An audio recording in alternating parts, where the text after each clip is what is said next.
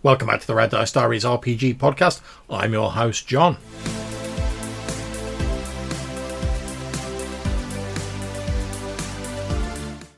Okay, so as I was putting together today's podcast episode, and I normally try and record about a week ahead, just so I've got like a bit of a a bit of a sort of uh, buffer in case you know, like God forbid I'm ill or I can't record for whatever reason. But as I was sat down and recording this, I was thinking a little bit about how pristine, relatively speaking, dungeons seem to be whenever you go into them in a D&D game. Now, obviously, your mileage for this will depend on how much you use dungeons in your game, but it broadly applies to other settings as well. Now you might say, "Oh, well, that's that's not true, John. I mean, there's plenty of ruins and old abandoned mines and stuff like that." And yeah, there is.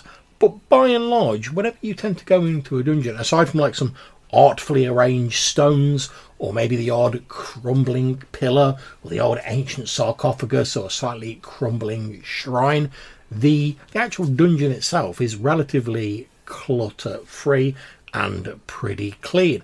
In fact, a number of monsters were even designed purely to sort of explain away why there's not like dead animals and rubbish and detritus lying around everywhere. You only have to look at a few of the slimes and like your gelatinous cubes and stuff like that to see that they're effectively monstrous janitors of dungeons who slop their way around absorbing and digesting anything in their way.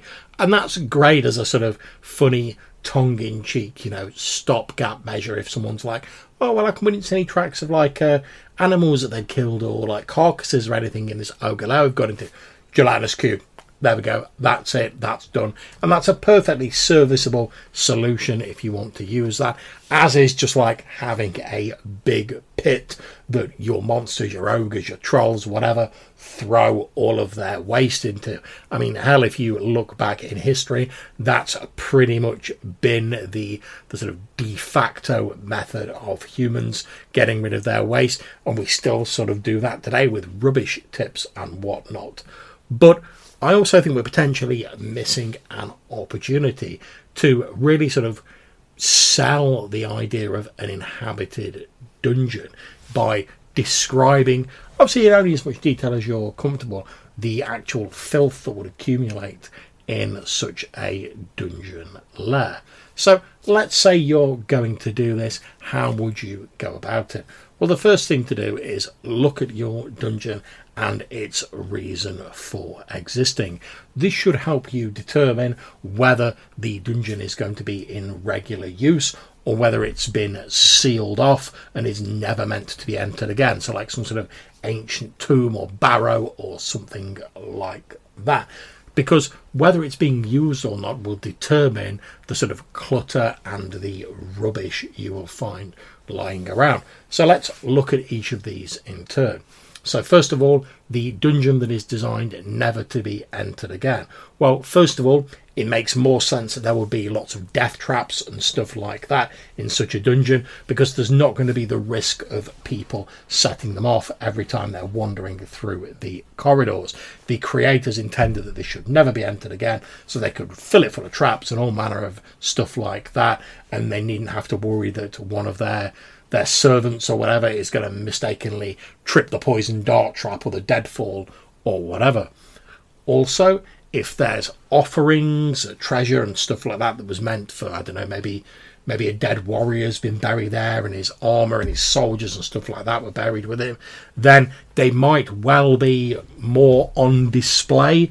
Um, there's uh, reports of various pyramids in Egypt where various items have been relocated across the course of history by the sort of pyramid builders and their descendants, and they were pretty much just lined up in the narrow corridors of the pyramid because no one was really supposed to be going in there. So if they had to move stuff, they genuinely moved stuff as little as they needed to to get the job done. So your treasure might actually just be out and in the open because well if you've already like death trapped it to high heaven, then it doesn't really matter if the treasure's out and about, does it? You don't need to seal it in a safe or anything like that.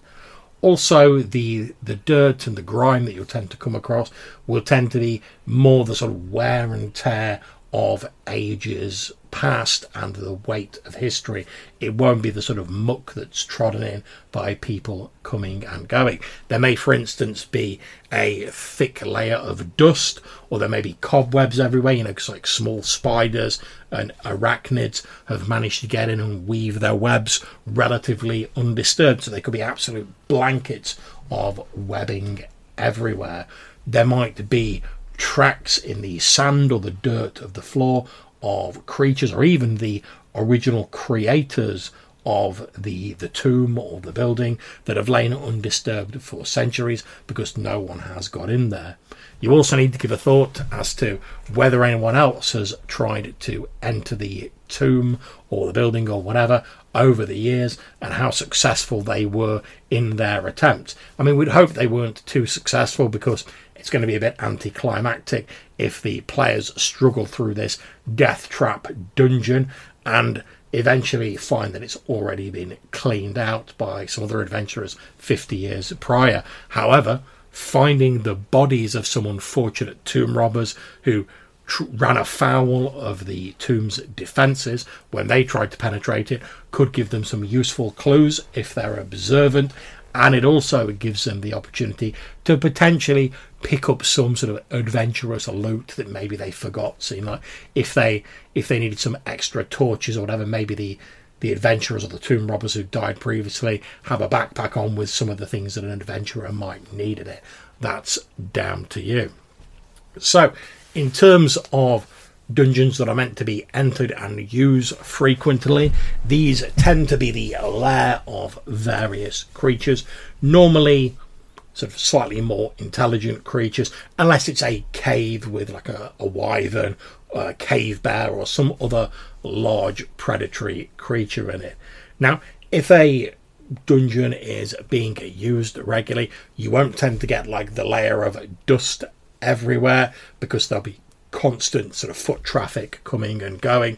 There won't be heavy webbing because it would be broken by the denizens. Although, if you find some broken webbing in a supposedly unused dungeon, that could give you a clue that actually it's become active again and some monsters have moved in or whatever.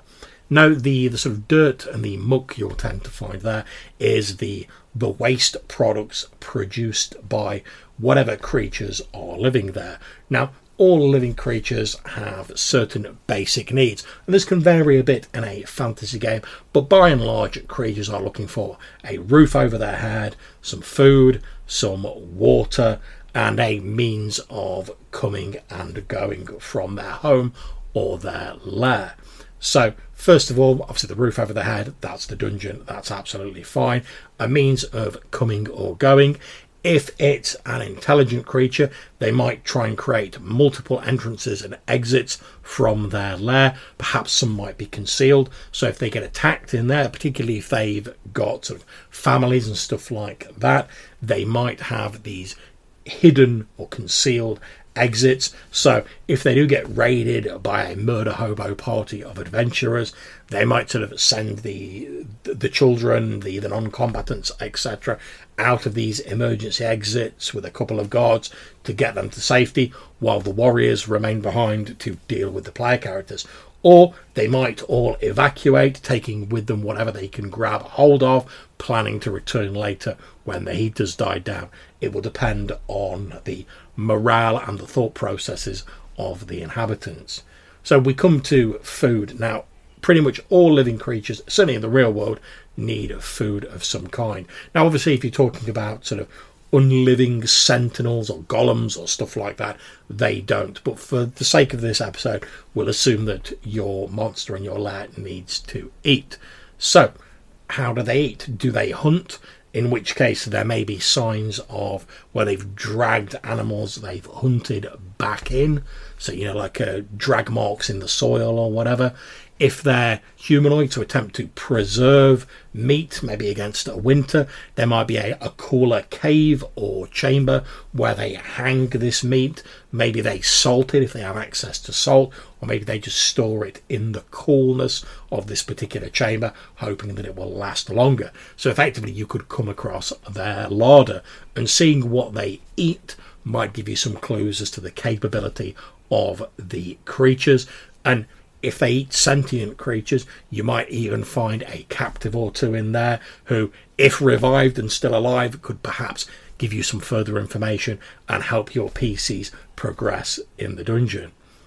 Eating food also produce waste, obviously, whether that be bones or fecal matter, and all of that needs to go somewhere. So, as we said earlier, there could just be a pit they throw all of their stuff into. Now, that could either be an unpleasant trap. I mean, let's face it, no one likes falling in a hole of orc shit, but it could also potentially be a valuable source of information if you're willing to snap on those marigolds and delve through the foulness to find whatever's in there. And if, again, if they eat sort of sentient creatures, there may be coins, gems, small undigestible things that have survived the passage through their digestive system and now rest in this silage pit, for want of a better term. So you may find some treasure in there, although I'd advise giving it a quick brush off before you put it in your backpack. When talking about potentially sentient creatures as well, we also have to consider that most creatures that are sentient will desire some level of comfort. Now, that could range from fine silk bedspreads, although that seems a bit unlikely in a dungeon, but you never know. The ogres who live there might have robbed a merchant's caravan and they've gone, oh, yeah, these blankets are nice and comfortable. We'll take them. All the way down to just the skins of the animals they've hunted that they've used for crude bedspreads.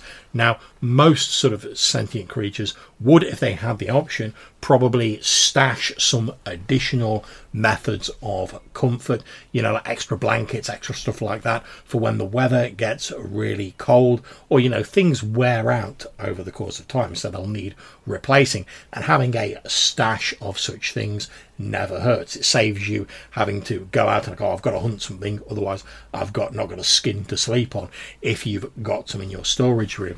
And the heroes could come across such a storage chamber. And again, delving through these creature comforts could not only give them an idea about the creatures they're facing, their level of sentience, and the needs that they seek to fulfill, but it could also tell you what they've been preying on. In the example of the ogres I used earlier, they find all this fanciful stuff in there that is obviously at odds with all the crude sort of ogreish stuff they've found around, they may reach the conclusion that these ogres are preying on the nearby trade route, and that could give them additional information to reorganize their plan. And maybe they try and set up a counter ambush on the trade route so the next time the ogres attack a merchant's caravan the PCs are there waiting for them.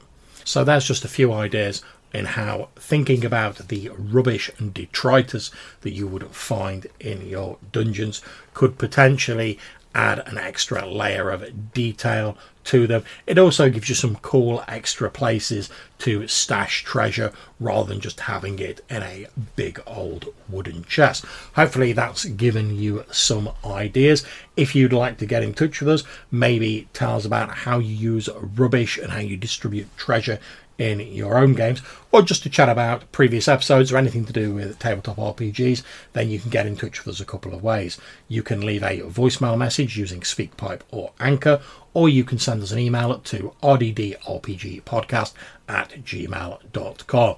Until we see you again, take care, stay safe, and whenever you're playing, have fun.